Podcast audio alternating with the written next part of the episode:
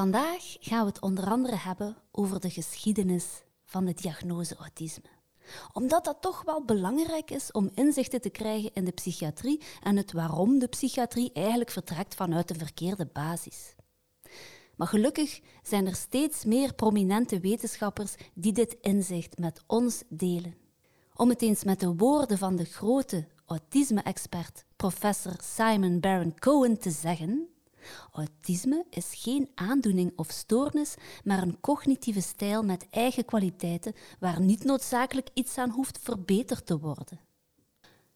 Uit de geschiedenis van de autisme-diagnostiek kunnen we alvast opmaken dat de psychiatrie in verschillende tijden zeer verschillend heeft gedacht over autisme en dat het biomedisch denken momenteel dominant is binnen de psychiatrie. Met biomedisch denken wordt bedoeld dat de conservatieve psychiatrie er nog steeds van uitgaat dat autisme een hersenaandoening is. Maar vooraleer we daar dieper op ingaan, vertellen we eerst ons eigen verhaal.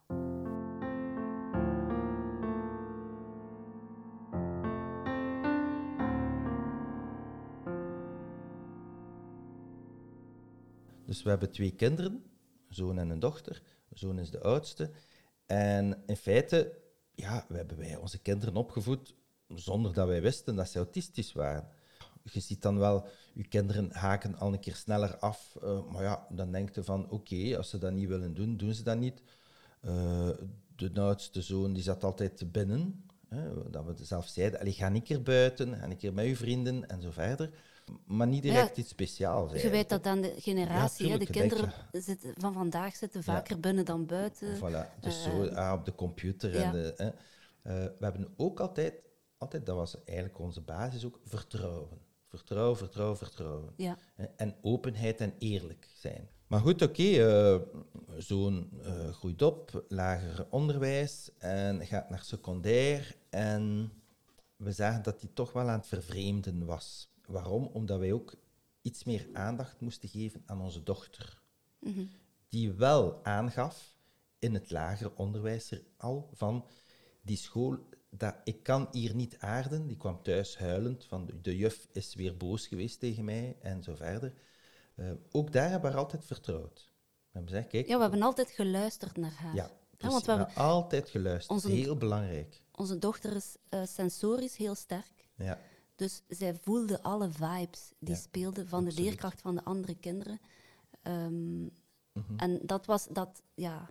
Ja, een leerkracht die, eh, zelfs een leerkracht die thuis stress had, ja, ja. kon zij voelen. Ja. Zij wist van, kijk, die houding is nu helemaal anders plots. Mhm. Er is iets gebeurd en die is nu gestresseerd. Ook de, de toon in de stem kon zij al herkennen van, is anders. Maar we hebben haar altijd gevolgd. Met gevolg dat zij wel af en toe wel eens van school is veranderd.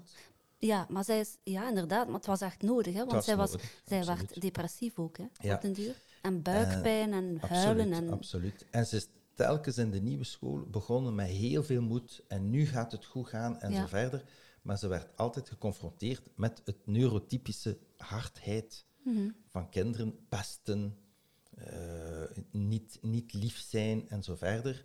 Eh, ook van leerkrachten, hè? Ook van leerkrachten, hè? die al gauw een keer leerkrachten haar met ja, die haar niet begrepen. Die haar niet begrepen. Of niet geloofden. Maar uiteindelijk goed, dus de aandacht ging naar de dochter en de zoon, ja. die was altijd oké. Die zat op de computer, zijn punten. Ja, uh, dat die, was, die, trok zich terug, maar ja, die, die, terug, die was ondertussen in de puberteit gekomen. Ja, dus precies. Wij dachten ook, ja, dat is typisch puber. Hè. Ja. Maar op een gegeven moment is hij gecrashed. Uh, hij was zodanig in een depressie gezonken eigenlijk. Ja, en, en wij wisten nergens van. Wij dus wij hadden dat niet gezien, dat hij dus eigenlijk een heel laag zelfbeeld had gekregen en dat hij dus in een depressie was gesukkeld. En inderdaad, op een dag is hij compleet gecrashed. Ja. En we zijn, we, zijn enorm, we zijn enorm verschoten daarvan. Ja, ja, Maar hij heeft ons dat ook echt komen zeggen. Van kijk... Maar ja, hij kon niet meer. Hij kon niet meer. En we hebben dat ook verteld aan een vriend. En die zei, ja, maar wat jij mij daar allemaal vertelt, ik herken daar eigenlijk wel mijn zoontje in, die gediagnosticeerd is met autisme. Ja. Zijn gedrag komt wel overeen. Uh, niet die depressie natuurlijk, nee, nee, maar dat gedrag. Ja. Mhm, mhm. En toen hebben we gezegd, tja, autisme. Hè. Ook wij hadden zoiets van autisme. Dat, dat zijn toch van die beetje rare mensen die dan zo. Hè, wij hadden dat ook. Maar we zijn dan beginnen opzoeken. Heel veel lezen. Ja, want wij waren, wij waren complete leken eigenlijk complete op dat leken vlak. daarin. En Ja, toen is echt beginnen, wauw, ja, amai. Ja, ik ben, ik ben boeken beginnen lezen Ja. als zot. Ik moet wel zeggen, ik had dat ook wel, dat je in het begin ook wel altijd zoiets hebt van oei. Hè? Want je leest dan die boeken en dat kunnen ze niet en dit. En dan ga je zeggen, ja, inderdaad, hij heeft weinig contacten met vrienden. Ah ja, inderdaad. Maar dat is eigenlijk niet... niet nu weten we dat dat niet zo is. Maar goed, in die tijd waren we oei, oei, oei, oei. Nu, ondertussen onze dochter, door CLB, die hadden gezegd, eigenlijk denken wij, uw dochter is hoogbegaafd, want dat hadden we al laten testen. Ehm, ze heeft echt een enorm verbaal begrip, dus zij stond eigenlijk voor op haar leeftijdsgenoten. En dat was ook een van de redenen dat ze niet begrepen werd door haar eh, vriendjes en vriendinnetjes. Eh, en CLB had gezegd, ik- wij denken dat ze heel goed zou gedijen in type 9 onderwijs. Ze hebben dat dan ook zonder diagnose haar in type 9 onderwijs gestoken. En ja, type 9 onderwijs in het eerste secundair, ja, dat was eigenlijk een, een beetje een revelatie voor ons. Voor haar althans. Hè. Zij is daar helemaal opengebloeid. Zij kreeg zelfvertrouwen opnieuw en zo verder. Maar goed, op een gegeven moment moet je haar toch laten diagnosticeren. Ondertussen was onze zoon, hadden we hem al ingeschreven voor een diagnosetraject. Is ook gebeurd, gediagnosticeerd met eh, hoogfunctioneel autisme. Allee, autisme eigenlijk gediagnosticeerd Nee, met, met- autisme spectrumstoornis. Ja, Maar door, doordat wij heel veel hadden gelezen, hadden we gezegd, ja, maar die jongen is eigenlijk wat ze vroeger zeiden, Asperger. Maar dat, dat, dat woord mochten we niet meer Dat woord gebruiken. mocht- mochten we niet meer gebruiken. Het was allemaal autisme spectrumstoornis. Een paar maanden later eigenlijk onze dochter ook gediagnosticeerd. Mhm. En toen dachten we, ja, vermits dat het ook erfelijk is, eh, en jij hebt ook wel heel, van, heel veel van die kenmerken, Ah ja, dat is... heb je jou ook laten diagnosticeren. Ja, En ja, wat we hier vertellen is misschien voor veel mensen niet, niets nieuws.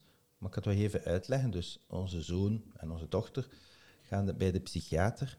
Ehm, en daar krijg je eerst een gesprek. Ja, een, een opnamegesprek, een uur lang. een, een, een intakegesprek teekgesprek, ja. En eh, ja, goed, daarna komen de testen, IQ-testen en een Audi-test. En dan wordt er besproken, eh, wordt er ook met het, het kind alleen in zijn uur gesproken en dan uiteindelijk de diagnose. Bij onze dochter was het ietsjes anders, omdat ze daar... Zij had al testen gedaan. IQ-test had ze al gedaan, dus dat moest Ja. ze niet doen. En ze hebben haar ook geen Audi-test laten doen. Zij had al testen laten doen op haar negende, Ja, omdat... dus een vermoeden was van hoogbegaafdheid. Maar daar, uit die testen, hebben ze niet kunnen zien dat ze autistisch was, ondanks het feit dat er een typische autistisch beeld was, die discrepantie, waarbij ze Ja, heel absoluut. intelligent was, maar een lage ver- verwerkingssnelheid. En dat zijn eigenlijk wel een beetje kenmerken van autisme, maar goed, zij waren daar niet in bevoegd of, of gekend, dus hebben ze dat, ons dat ook nooit gezegd. Ze hebben gewoon gezegd, we denken vooral dat ze hoogsensitief is. Ja, klopt.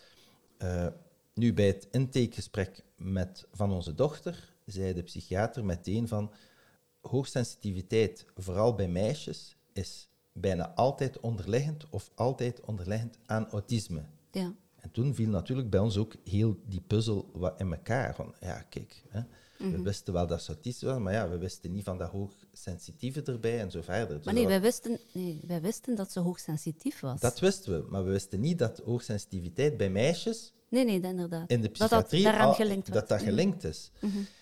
Maar goed, dus uiteindelijk doorloop je dat traject en krijg je de diagnose.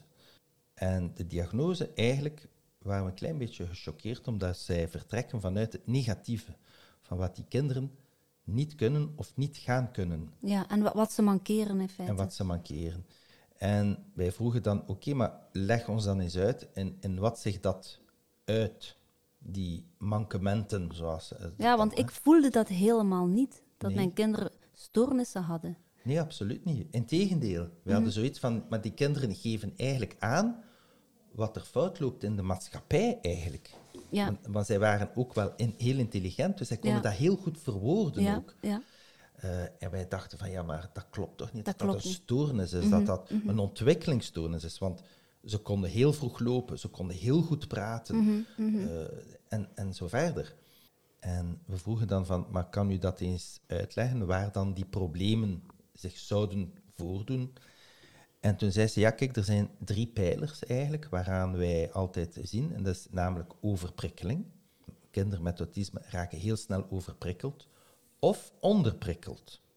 Toen zei ze, ja, die overprikkeling vangen we op met medicatie. Dus we kunnen medicatie geven, waardoor dat die dan minder prikkels krijgt. Dan heb je het rigide denken, dus niet flexibel denken. En dat kunnen we opvangen met therapieën. We kunnen hen leren om ook anders te denken. En het derde was een gebrek aan sociale contacten.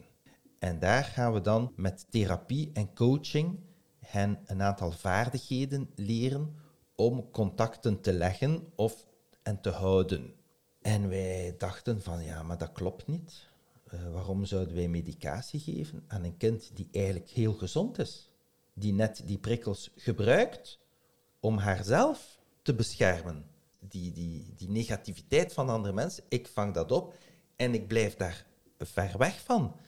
Dus dat is goed. Wij, wij zien dat net als een, een beetje een wapen eigenlijk tegen, die, ja, tegen andere mensen. Maar zij zeiden, ja, maar we geven medicatie. En toen vroeg jij, ja, maar welke medicatie is dat precies? En dan bleek dat gewoon neuroblokkers te zijn, antidepressiva. Ja, maar antidepressiva bij kinderen. Ja, maar het zijn heel lage dosissen en we beginnen bij heel laag en we kunnen dat een beetje opkrikken telkens als het nodig is. Eh, de bijwerkingen zijn wel bijwerkingen, maar ja, goed.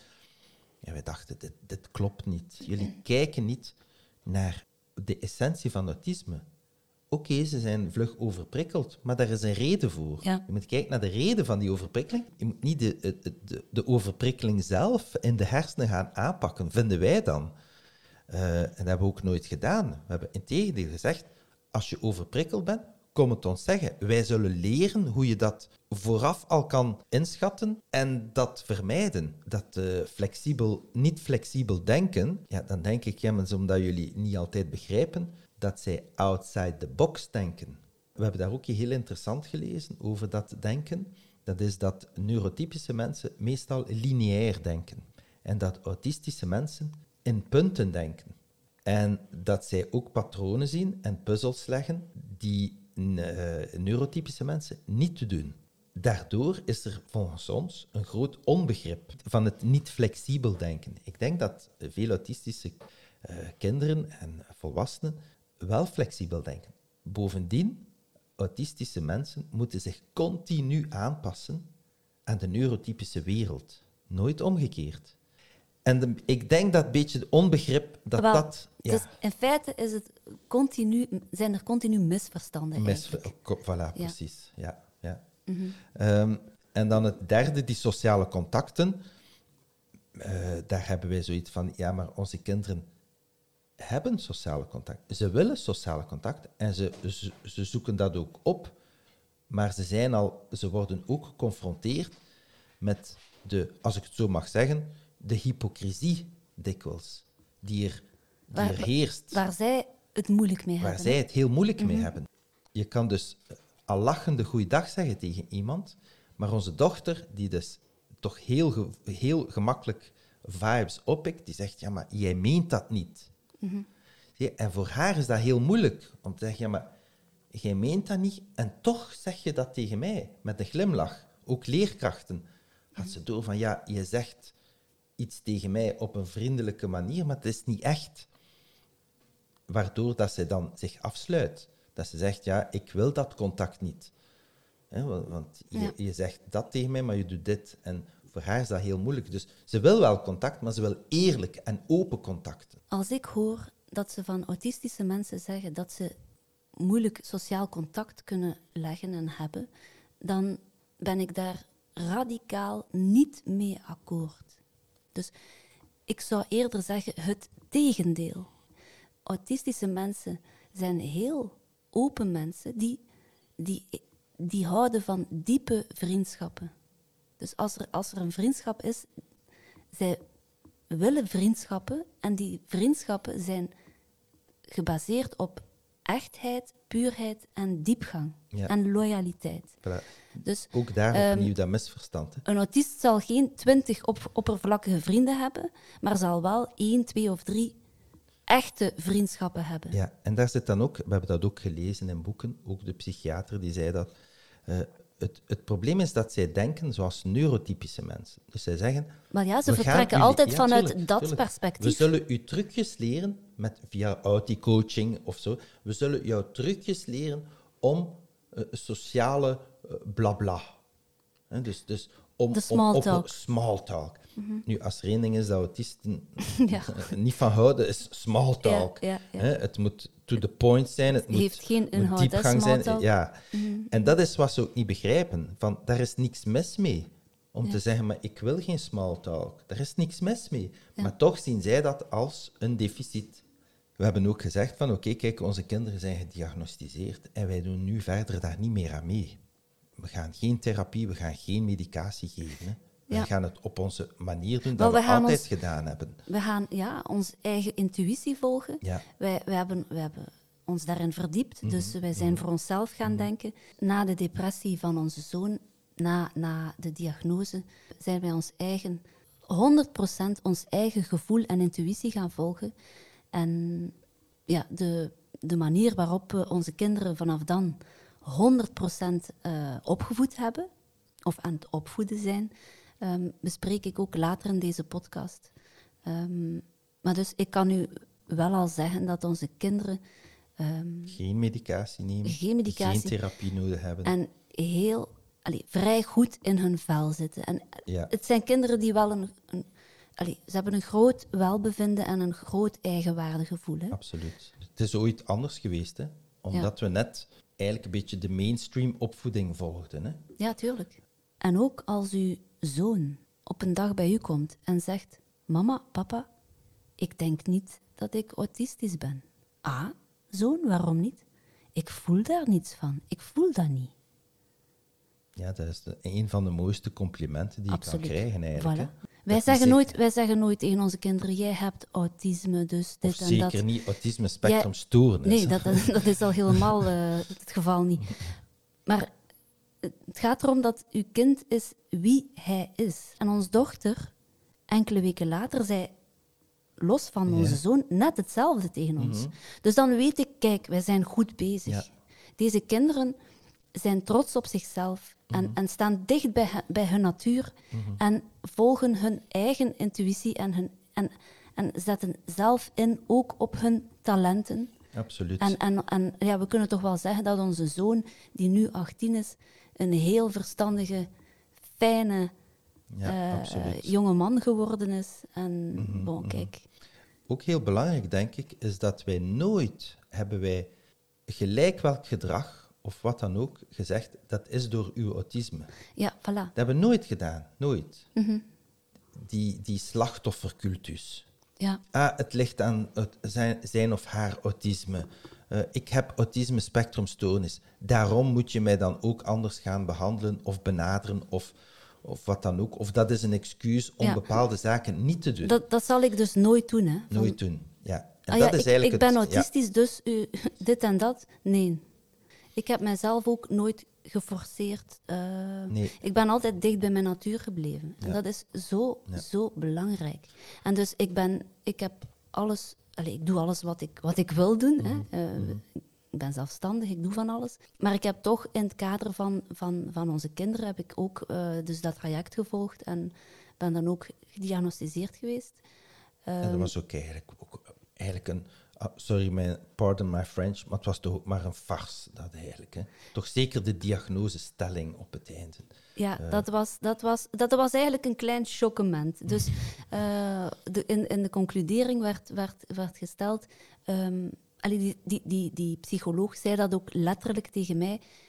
Het is een soep in uw hoofd en u zou gebaat zijn bij medicatie en therapie. En ik dacht bij mezelf, excuseer? Ja, terwijl dat je een succesvolle, Ik heb geen enkele- moeder Ik heb geen enkele problemen. Nee, geen ik, en dat ik was het zorg eigenlijk, goed voor mezelf. Ik, Ja. je Dus hebt altijd vanaf begin Een ook soep in mijn hoofd, wat? Ja, maar je hebt ook altijd aangegeven van... Ik hoef eigenlijk niet gediagnosticeerd te worden omdat ik een probleem heb. Ik wil gewoon weten... Ja, dat heb ik van het begin Vanaf aangegeven. begin. En toch concludeer- concluderen ze, ja kijk, het is een soep in je hoofd. Je hebt medicatie en therapie nodig. Maar je bent succesvol in het Ja. leven. Je staat succesvol in het leven. Dus, en het is dat dat ik ook bedoel. Je zal dat dan zien in de geschiedenis van de ASS-diagnose, Mhm. waarom ze zo denken.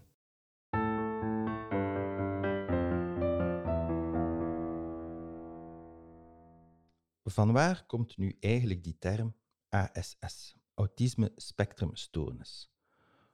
Want hoe dat je draait of keert, het is en blijft een stigma op de mensen.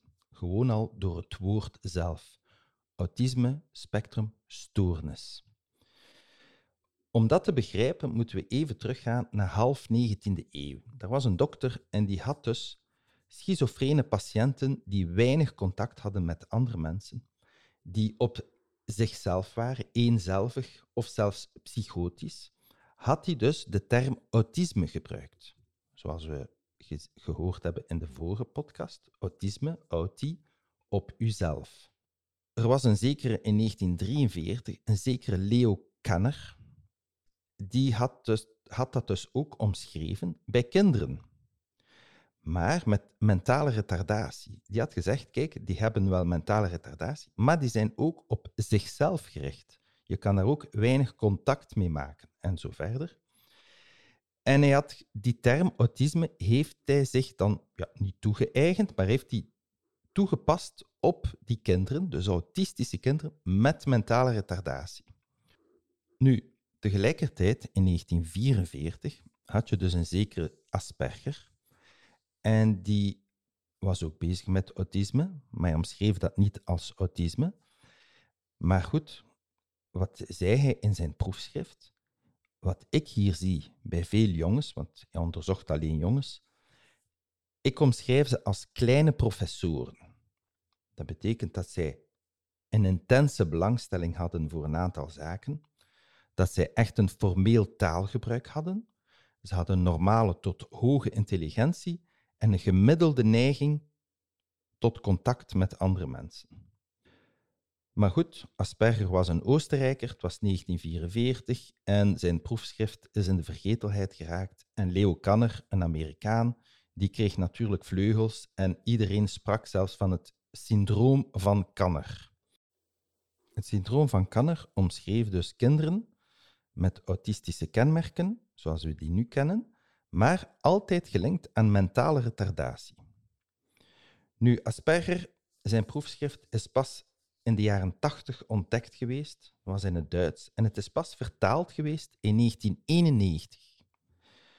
Dat heeft natuurlijk een klein beetje een bom veroorzaakt van, oh, het syndroom van Asperger zijn ze dat beginnen noemen. En dan zeiden ze, kijk, je hebt autisten, maar je hebt bepaalde autisten die niet met mentale retardatie kampen, die in tegendeel net normaal tot hoog begaafd zijn. Ze hebben een gemiddelde neiging tot contact, formeel taalgebruik, intense belangstellingen. En dan kreeg je dus het syndroom van Asperger, en dat is ook, ook zo opgenomen in de DSM-4 in 1994. En daar spreekt men van één, autistische stoornis. Dat zijn dus effectief mensen, kinderen, mensen, die moeite hebben met contact, die moeite hebben met sociale, die moeite hebben met het verbale en met zelfs lichamelijke taal. Dan heb je het syndroom van Asperger. Daar zeggen ze, ja kijk, die zijn autistisch, maar zoals reeds benoemd, zijn zij ook hoogbegaafd of normaal tot hoogbegaafd, normaal contact, uh, wel bespraakt en zo verder. Dan heb je ook de PDD-NOS. Dat noemen we ook uh, het atypisch autisme. Ja. Nu, het probleem was met atypisch autisme is dat iedereen daar wel een diagnose kon over stellen. Uh, ja, autistisch, nee, autistisch. Er zijn autistische kenmerken, dus ben je autistisch, maar je hebt er niet genoeg, dus ben je niet autistisch. Dus het was heel vaag. En wat is dan het gevolg geweest? In de DSM-5 in 2013, dus uh, eigenlijk twintig jaar later, hebben ze dat allemaal, al die categorieën, hebben ze op één hoopje gegooid. En ze hebben daar gewoon ASS, Autisme Spectrum Stoornis, van gemaakt. Dus ook de Asperger-syndromen, ook de atypische uh, autisme, hebben ze allemaal onder de noemer ASS gegooid. Dat is natuurlijk wel een heel ander vertrekpunt, omdat je dan vertrekt vanuit een beetje het syndroom van Kanner, van wat kan je niet? En je vertrekt niet vanuit, zoals Asperger, van wat kan je wel? Gewoon al de naam autisme spectrum stoornis, zeg je eigenlijk van, kijk, er is iets fout bij jou. Ja? En dat is eigenlijk een beetje dat mensen moeten weten van waar die term autisme spectrum stoornis komt. Iedereen gebruikt dat ook nogal gratuit. Oh ja, mijn kind heeft ASS. En dan denk ik, maar denk daar toch eens over na, wat je nu eigenlijk zegt. Je zegt eigenlijk, mijn kind heeft autisme spectrum stoornis. Ja? Dat is toch echt wel stigmatisering daarop. En dat is wat de psychiatrie ook doet. Ze vertrekken vanuit het negatieve, niet vanuit het positieve. Dat is wat Asperger wel deed, dat is wat Kanner niet deed. Ja? Spijtig genoeg, uh, Kanner was een Amerikaan, Asperger is een, was een Oostenrijker. Hij heeft maar eenmaal in de DSM gestaan en nu is alles dus autisme spectrum stoornis.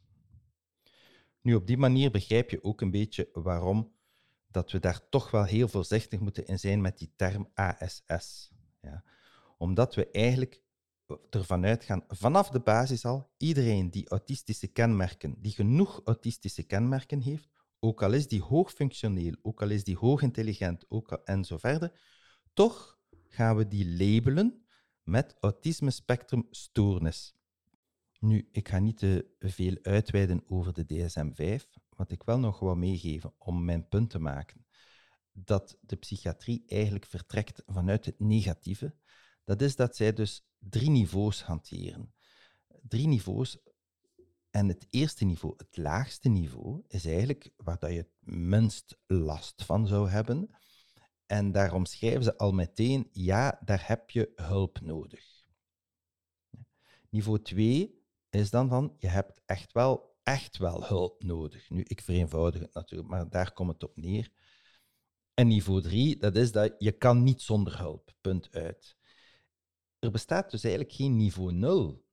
Ja? Dus al die mensen, hoogfunctionele autisten, die eigenlijk misschien zelfs niet weten dat ze autistisch zijn, die vallen dus, van zodra ze een diagnose krijgen, vallen zij eigenlijk onder het niveau 1. Want ze zeggen, ja, het feit dat je bij ons komt, is dat je eigenlijk hulp nodig hebt. Ja, dus je valt onder niveau 1. En dat is eigenlijk wat ik wil zeggen. Let op met die, met die term ASS, omdat je eigenlijk zegt over jezelf, over je kind en zo verder. Je hebt een stoornis waarbij je zelfs op het laagste niveau hulp nodig hebt. Nu moet je eens goed begrijpen hoe stigmatiserend dat is voor een kind om dat te horen. Van kijk, in jouw leven ga jij hulp nodig hebben. En we vertrekken vanuit uw stoornis. We vertrekken niet vanuit de capaciteiten die autisme biedt. We vertrekken niet vanuit de geschiedenis van wat veel autistische breinen al hebben gedaan voor de mensheid. We vertrekken vanuit het feit dat jij het eigenlijk niet kan. Ja? En dat is eigenlijk wat ik wil meegeven met de geschiedenis over de diagnose.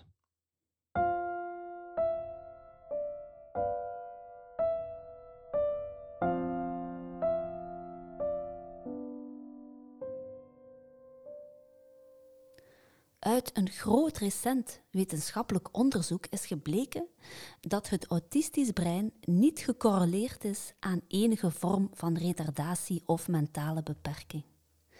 Hoog tijd dus om het paradigma autisme als ontwikkelingsstoornis, als beperking, als handicap, als aandoening, als ziekte de wereld uit te helpen. Vandaag heerst een exponentiële toename van diagnostisering, therapeutisering en medicalisering van autistische en andere atypische kinderen. Uit cijfers blijkt dat voorschrijven van antidepressiva en antipsychotica aan onze kinderen in volle ontwikkeling de afgelopen decennia in ons land verontrustend sterk is toegenomen. Daarmee dreigen we de ontwikkeling en toekomst van onze maatschappij letterlijk te verdoven. Uit nog andere studies blijkt nu dat mensen die deze invasieve medicinale behandelingen in hun kindertijd toegediend kregen, een beduidend grotere kans hebben een of andere drugsverslaving in hun adolescentie te ontwikkelen. Doordat de medicatie in wezen niets verandert aan een autistische breinwerking, heeft het kind door de medicatie zichzelf niet leren kennen of leren omgaan met wie hij werkelijk is. Hun hele zijn en natuurlijke ontwikkeling werd medicamenteus afgevlakt. Daardoor hebben ze niet leren omgaan met zichzelf en kunnen ze vaak niet meer zonder medicatie of andere drugs. En hoe zit het met het stigma van de diagnose ASS waarmee deze kinderen hun jonge leven door moeten? Opgroeien met een fantoomziekte waar pillen je eigen zijn verdoven en beschadigen. Je zal het maar meemaken in je kinderlijk bestaan. De ontwikkeling van nog meer angstgevoelens zijn een logisch gevolg. Wie zijn deze kinderen echt zonder de medicatie? Kinderen die niet deugen? Er is geen biomarker de psychiatrische diagnostiek wordt bepaald op basis van speculatieve observeringen van gedragingen van kinderen in een bepaalde culturele context en tijdsgeest, de maatschappij van vandaag, wat dus steeds een subjectief gegeven blijft. Het is geen exacte wetenschap. Dit gegeven blijft de grote missing link en zwakte van de psychiatrie omtrent autisme als hersenstoornis. De natuurlijke ontwikkeling van onze kinderen wordt verstoord en beschadigd. We dragen hier de gevolgen van een geïnstitutionaliseerde psychiatrie die onze kinderen onderdrukken door het in stand houden van een biomedische hersenmythe. Wat ik zie is een algemene conditionering. Ouders zijn onwetend en kwetsbaar en volgen gedwee met de boodschap aan het kind dat het een ziekte heeft. Hoe fnuikend voor hun zelfbeeld en zelfvertrouwen moet dat wel niet zijn? De teneur van vandaag is dat ouderlijk instinct en intuïtie plaats hebben gemaakt voor een compleet blind vertrouwen in de medische hulpverlening. De bijwerkingen van de zware medicamenteuze behandelingen zijn ook niet min. Obesitas is er één van. Sommige kinderen worden er dik van. Een complex erbovenop. We dienen ons de vraag te stellen wie hier eigenlijk beter van wordt. Zijn er kinderen die deze medicatie echt nodig hebben? Wellicht. Maar waarom blijft deze groep niet tot een minimum beperkt zoals het hoort? Wat is er mis met onze maatschappij waar alsmaar meer kinderen antidepressiva en antipsychotica moeten slikken? We kunnen niet ontkennen dat hier sprake is van een grote neerwaartse tendens.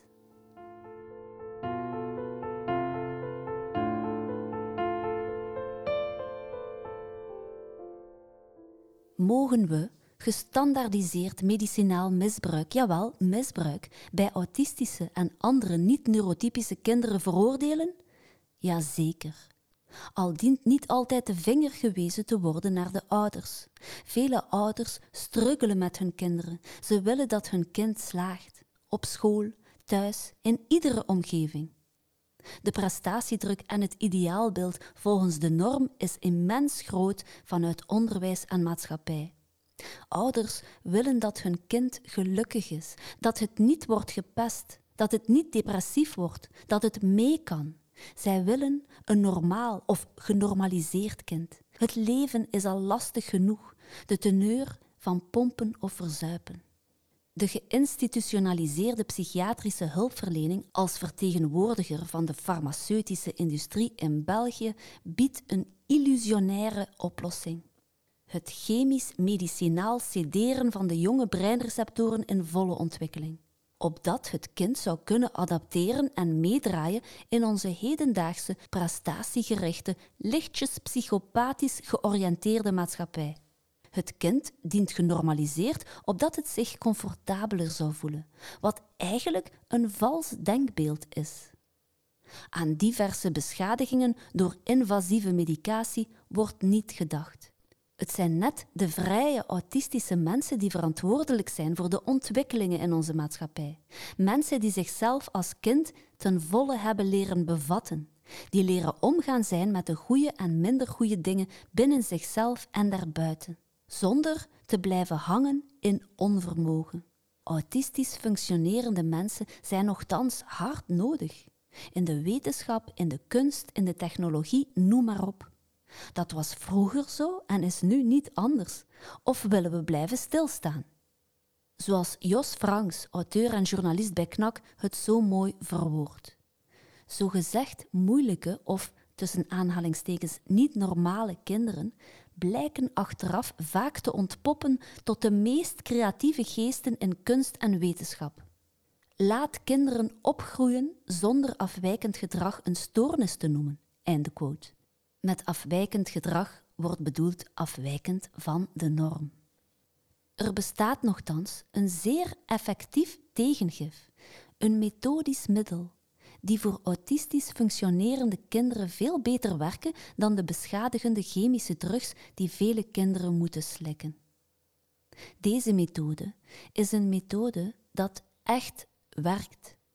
Het is een middel dat primair is en diverse ingrediënten telt. De som van deze ingrediënten zorgen ervoor dat je kind zichzelf leert kennen, met een fijn eigenwaardegevoel. Waar het kind leert omgaan met een wereld naar eigen vermogen, waar onze samenleving alleen maar rijker van wordt. Het is een middel die het vrije autistische kind op een gezonde manier laat groeien en bloeien tot een talentvol individu dat dicht bij zijn natuur staat. Een kind dat trots mag zijn op zichzelf. Ik benoem hier even voor jullie de ingrediënten van deze zeer effectieve methode.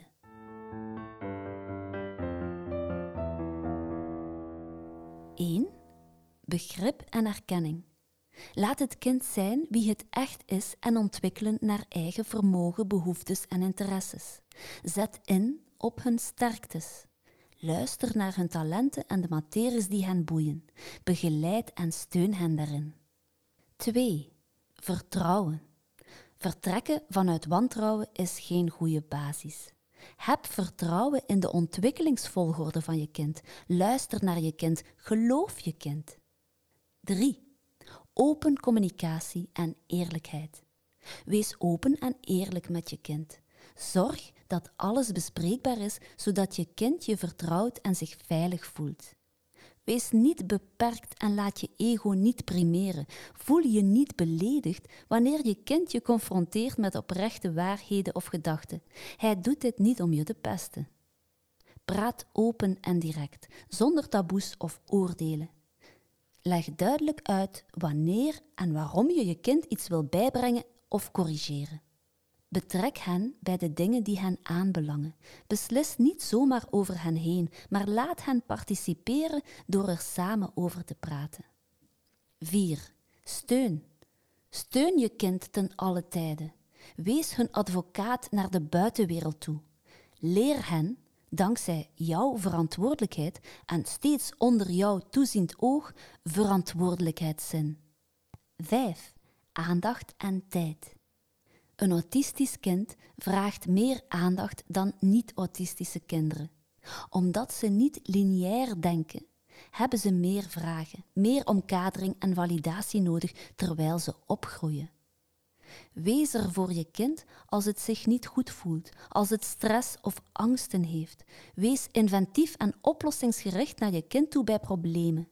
Praat met je kind, hoe jong ook. Communiceer. Wees steeds betrokken en toon waardering om wie ze zijn. Erken hun angsten. Nota? Doordat autistische kinderen bredere en diepere nadenkers zijn, hebben ze vaak een rijke verbeelding. Wat logischerwijs vaak resulteert in meer angstige gevoelens dan andere kinderen. De data- en informatieverwerking beleven ze dieper en bewuster. Ook dat vraagt meer aandacht en ouderlijke begeleiding. 6. Niet forceren. Een autistisch kind wordt ongelukkig wanneer je hen forceert tot iets wat niet in hun aard ligt. Autisten zijn van nature puzzelaars en zelfbepalend. Bij forcering worden ze depressief of opstandig. Een autistisch kind voelt zich het best als zijn authentieke zelf. Tracht niet van een vogel een vis te maken. Mocht je ze wel willen forceren te adapteren aan de mainstream, vraag je het kind eigenlijk om niet zichzelf te zijn en zich niet naar eigen waardevol vermogen te ontwikkelen. 7. Rust. Respecteer hun rust wanneer ze het nodig hebben. Hou familie- of vriendenbezoek kort. Forceer ze niet om deel te nemen aan activiteiten waar ze zelf geen nood aan hebben. Forceer hen niet tot drukke verjaardagsfeestjes of scoutsgebeuren wanneer ze dat zelf echt niet willen. Autistische kinderen ontwikkelen zich veel liever naar eigen talenten en interesses op eigen tempo in een omgeving die voor hen het meest gunstig lijkt. Steun hen daarin. Trek de natuur in. De natuur is bron van ontdekking op een rustige manier. 8. Probeer zoveel mogelijk medicinale en andere psychiatrische therapieën achterwege te laten.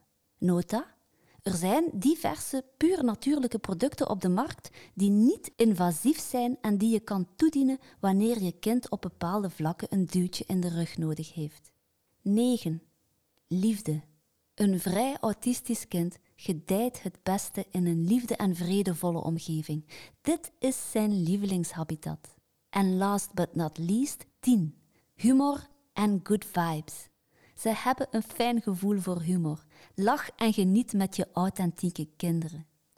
Dit zijn dus de zaken die deze methode zo krachtig maken en aan de basis liggen van een kind dat op een gezonde manier kan opgroeien en optimaal ontwikkelen in een zo groot mogelijke harmonie met zichzelf, waar ze zichzelf ten volle hebben leren bevatten. Dit middel werkt echt en geldt evenzeer voor alle kinderen, maar dus in het bijzonder voor kinderen met een autistische bedrading. Natuurlijk is het ook zo dat in realiteit de toepassing ervan niet altijd even evident is. Veranderingen of disrupties binnen het gezin, een scheiding bijvoorbeeld, of trauma of stress, of onderhevigheid aan sociale druk van de omgeving, of andere prioriteitsstelling, of onderwijs en zo verder, kunnen het toepassen van deze primaire behoeftes door ouders voor hun kind soms wel eens flink bemoeilijken. En dat is zeker begrijpelijk. Maar laten we dan ook even in de spiegel kijken en eerlijk bekennen dat het niet het kind is dat hier faalt. En toch wordt het kind zo benaderd en behandeld? Waar ligt de werkelijke stoornis en beperking?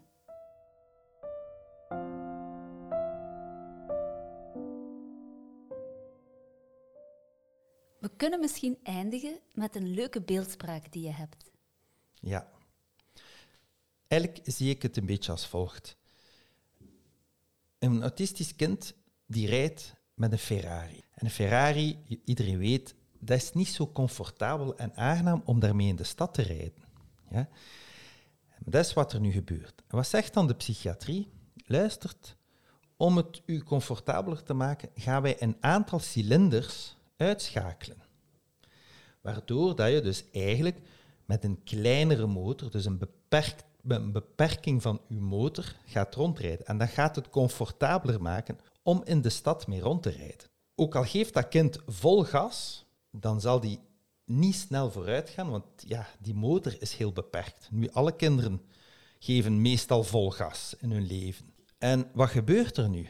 Wanneer ze zeggen, oké, kijk, je hebt een bepaalde leeftijd bereikt, we gaan die cilinders teruggeven. Dus medicatie stoppen. Wat gebeurt er dan, is dat dat kind natuurlijk niet heeft leren rijden met al die cilinders. Dus die gaan natuurlijk opnieuw vol gas geven. Met gevolg dat hij terug uit de bocht gaat vliegen. Met gevolg dat hij in de stad niet gaat kunnen rijden. Dat hij ook niet gaat weten hoe, hoe dat hij kan rijden. Precies, die gaan niet weten hoe dat hij moet rijden met al die cilinders en die kracht. Mhm. En ook het uh, feit is dat de psychiatrie dan niet altijd erkent dat een Ferrari niet in de stad hoort. Ja? In plaats van te zeggen, kijk, pak je Ferrari en ga op een racebaan gaan rijden. Want daar ga je ten volle kunnen uh, die motor exploiteren. Maar dat gebeurt nu niet. Dus nu zeggen ze, ja, we gaan met uw Ferrari, met uw zware motor, gaan wij u in de stad doen rijden. Maar we gaan uw motor beperken. Met gevolg, ja, eh, niemand leert met die Ferrari rijden. Mijn visie is eerder van, als ouder, als je een kind hebt met autisme, met een zware motor, met veel kracht, want laten we eerlijk zijn, het autistisch brein is ongelooflijk, daar zit ongelooflijk veel in. Maar je moet het natuurlijk ten volle kunnen benutten. Dus je moet eigenlijk aan je kind zeggen, luistert, ik zal u leren wanneer je moet gas geven en wanneer je beter geen gas geeft. Exact. Om een aantal bochten en verkeersdrempels en zo verder te kunnen nemen. Ja? Op die manier, dat is uw taak als ouder. Dat is uw taak Ja. als ouder. Dat is het kind leren omgaan met die motor. Ja, Je moet niet gaan zeggen, we gaan die motor halveren, om die daarna dan terug te geven. Want uiteindelijk gaan ze dan teruggrijpen. Ja, maar geef mij maar terug die halve motor. ja, En waardoor we, zoals je al zei, je gaat dus eigenlijk al die motoren gaan beperken. Ja. Gaan onderdrukken. Gaan onderdrukken. Terwijl die motoren net heel krachtige motoren zijn, maar je moet er wel op letten dat ze niet uit de bocht vliegen. Dus ook daar, zelfs op het racecircuit, ga je moeten zeggen, ja, maar soms ga je moeten afremmen om je bocht te kunnen nemen. En dat gebeurt nu eigenlijk veel te weinig. Ah ja. Veel te weinig. Dus het die, inzicht... die kinderen leren zichzelf niet, niet kennen Ah, ze leren niet met die motor rijden. Ze leren niet met die motor rijden. Ja. En ook, je kan niet als, eh, laten we En zeggen, stel je, iemand... voor, stel je voor dat dus die, die motoren dan plots wel beschikbaar zijn. Ja, dat en dat je daarmee op de racebaan gaat. Dan verongelukken Dan- ze zich. hè. Of, of doe je enorme angsten op. Tuurlijk, tuurlijk. Ja. Dan doe je enorme angsten op. Hè. Ja. En dus in feite, de boodschap is eerder van, laat die motor zijn zoals die is, maar leer die omgaan, maar ga op een racecircuit. Ja. Ga er niet mee in de stad, want dan leer je ook niet met die motor omgaan. Hè. Ja. Dus je moet eerst op racecircuit, moet je dat kind dus echt leren, geef maar vol gas, maar kijk, soms gaan we toch moeten even gas terugnemen, want anders ga je uit de bocht vliegen. En dat is een beetje de vergelijking ook, denk ik. Ik wil nu absoluut niet denigreerd zijn, maar iemand die met een 2 pk'tje rijdt, die gaat natuurlijk fantastisch in de stad rijden, fantastisch eh, overal zijn weg kunnen vinden, maar die kan niet aan iemand die met een Ferrari rijdt zeggen hoe die moet rijden. En daar zit dan natuurlijk een beetje het probleem dat we toch wel, allee, dat ik soms wel ervaar, is dat mensen hun eigen kind niet altijd begrijpen. En dat is ook niet eenvoudig. Hè? Maar eh, ja, het is niet makkelijk. het is niet makkelijk, Mhm. absoluut. Maar die medicatie, die dus die motor eigenlijk gaat halveren, ja, dat, dat denk ik blijft daar ver van weg. Want als je die motor dan terug in zijn volle glorie eh, loslaat, ja, dan verongelukken ze zich daarmee. Hè? Mhm. Want dan kunnen ze dat zelf niet aan. Ja, Dan gaan ze zeggen, maar ik heb daar nooit mee leren rijden met zo'n motor. hè? ja, ja. Terwijl als je daar vanaf begint mee leert rijden, ja, dan, dan ga je races winnen. Hè? Eigenlijk moet je als ouder een co-piloot zijn voor je kind. En in plaats van te zitten prutsen in de motor. Ja, tuurlijk. Dat is helemaal wat ik wil bedoelen. Hè? Ja, ja, ja.